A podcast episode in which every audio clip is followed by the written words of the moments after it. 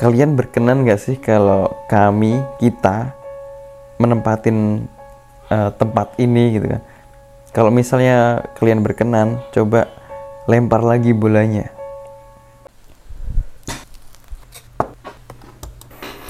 Assalamualaikum warahmatullahi wabarakatuh.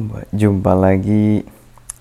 Assalamualaikum warahmatullahi wabarakatuh. Jumpa lagi di channel Kalong Cerita Setan Apa kabar teman-teman? Semoga sehat dan banyak rezekinya Jadi pada kesempatan kali ini Saya mau membacakan salah satu cerita Yang kemarin narasumbernya sempat kirim email Dia menceritakan pengalaman mistisnya uh, ketika mengunjungi kantor yang ada di Yogyakarta. Tapi sebelum kita masuk ke ceritanya, bagi teman-teman yang sedang nonton tayangan ini, jangan lupa untuk dukung terus dengan cara like, comment, share, dan subscribe.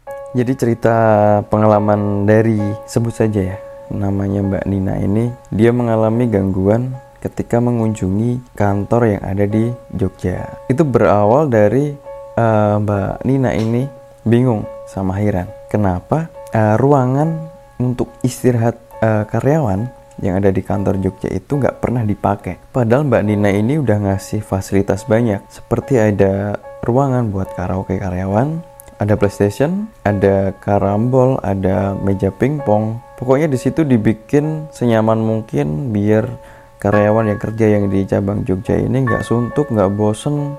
Biar ada ya istilahnya emang difasilitasi kayak gitu buat penunjang perusahaannya.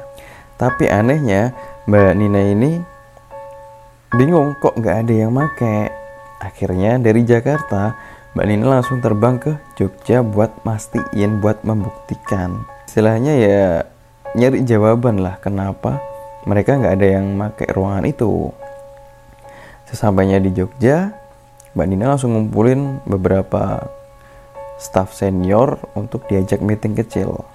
Nah di situ Mbak Nina nanyain, nanyain ke uh, staff-staffnya itu kenapa ruangan itu nggak pernah dipakai awalnya nggak ada yang ngaku. Semua nut kesannya kayak ditutup-tutupin. Tapi setelah Mbak Nina uh, ngepush terus akhirnya mereka uh, cerita yang sebenarnya kalau ruangan yang dimaksud itu angker. Katanya dulu pernah ada yang make tapi diganggu dan akhirnya nggak pernah dipakai nah karena nggak percaya ya karena nggak percaya kok bisa angker padahal ruangannya tuh udah dibikin nyaman, terang, nggak gelap, nggak lembab. Bahkan kalau buat tidur pun enak. Akhirnya Mbak Nina ini mau membuktikan sendiri dengan cara dia mau uh, masuk ke ruangan itu selama beberapa jam buat membuktikan kalau di situ tuh emang nggak ada hantunya atau nggak angker gitu loh.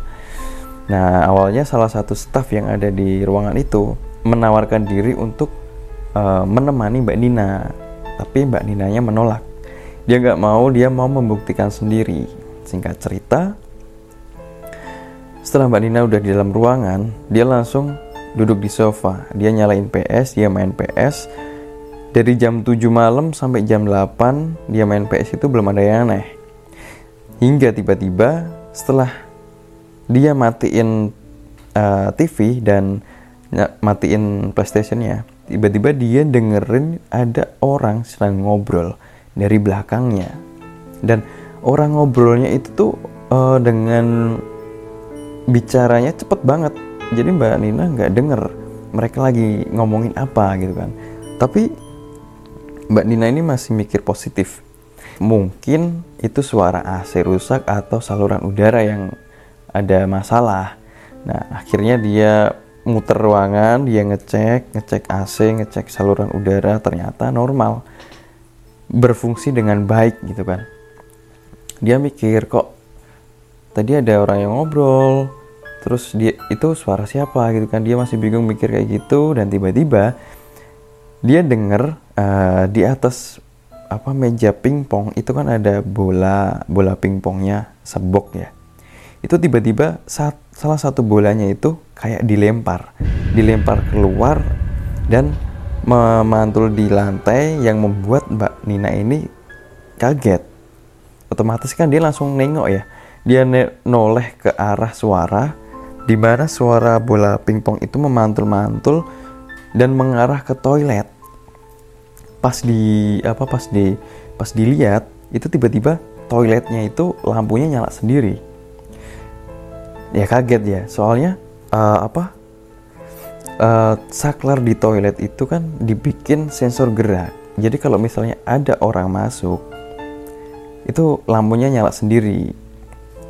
Dan anehnya di situ nggak ada orang cuman lampunya nyala sendiri. Karena penasaran mbak Nina masuk tuh ke toilet buat ngecek apakah ada orang yang masuk atau uh, kerannya atau saluran airnya ada yang error atau gimana setelah dia masuk nggak ada apa-apa. Toilet kering nggak ada kebocoran air. Terus dia keluar keluar dari toilet dia batin. Kok kayak ada yang aneh gitu kan? Kok kayak ada yang aneh? Terus dia jalan lagi ke tengah dia duduk di sofa jadi posisinya dia duduk gini. Terus pandangannya tuh ke atas. Jadi kayak lagi mikir. Kayak lagi mikir uh, ada apa sih sebenarnya? Kok tiba-tiba ada bola kayak dilempar padahal nggak ada orang gitu kan? Sembari mikir gitu dia keceplosan ngomong kalau misalnya kalian ada coba tunjukin wujud kalian. Jadi dia ngomong kayak gitu itu spontan. Spontan ngomong kayak gitu dia langsung kaget sendiri loh. Kok saya jadi ngomong kayak gitu? Gitu kan. Dia kaget dia berdiri tiba-tiba si bolanya itu dilempar lagi satu bola dilempar lagi ke arahnya. Terus dia spontan ngomong lagi. Dia ngasih pertanyaan. Bilang gini uh, kalau misalnya memang kalian ada setidaknya uh, apa namanya gerakin benda yang di sini atau lempar bola itu lagi gitu kan. Setelah ditunggu si bola itu ternyata dilempar lagi dari boxnya dilempar lagi ke arahnya. Oke. Mulai dari situ Mbak Nina langsung ngerasa udah ciut nyalinya. Terus ya, untuk uh, pertanyaan terakhir pertanyaan terakhir dia ngomong gini oke kalian berkenan gak sih kalau kami kita menempatin uh, tempat ini? Gitu kan. Kalau misalnya kalian berkenan coba lempar lagi bolanya setelah ditunggu kok nggak ada pergerakan? Dan pas Mbak Nina mau balik ke mau keluar keluar dari ruangan tiba-tiba bola sebok itu itu tuh dilempar ke arahnya semua. Udah mulai dari situ dia langsung saking ketakutannya dia langsung keluar keluar ke arah ruangan staff. Terus dia bilang ke gini, gini ke karyawan staffnya itu yuk sekarang pada pulang semua nggak ada yang lembur gitu. Ya pada bingung dong kok tiba-tiba si bosnya bilang kayak gitu? Karena nggak ada yang nyautin mbak Nina ngomong lagi ngasih perintah lagi. Udah ayo pulang pulang. Nggak ada yang lembur sekarang. Kita pulang kita nyari makan dulu. Akhirnya malam itu mbak Nina ngajak beberapa staff yang lembur buat makan nasi goreng di daerah Jalan Solo. Dan setelah itu nggak ada acara lembur dan sebagainya. Yang ditakutkan Mbak Nina adalah kalau misalnya ada karyawan yang lembur, terus dapat gangguan kayak gitu, yang ditakutkan nanti karyawan pada nggak betah, terus resign. Nah, jadi seperti itu teman-teman uh, pengalaman yang Mbak Nina di kantor cabang Jogja sebenarnya pengalaman kayak gitu di semua tempat ada ya apalagi di kantor-kantor di pabrik itu pasti ada gangguan mistis kayak gitu jadi wajar sih menurut saya ya mungkin gitu dulu aja ceritanya pengalamannya dari Mbak Nina bagi teman-teman yang sedang nonton tayangan ini jangan lupa untuk dukung terus dengan cara like comment, share, dan subscribe. Sekian dari saya. Assalamualaikum warahmatullahi wabarakatuh.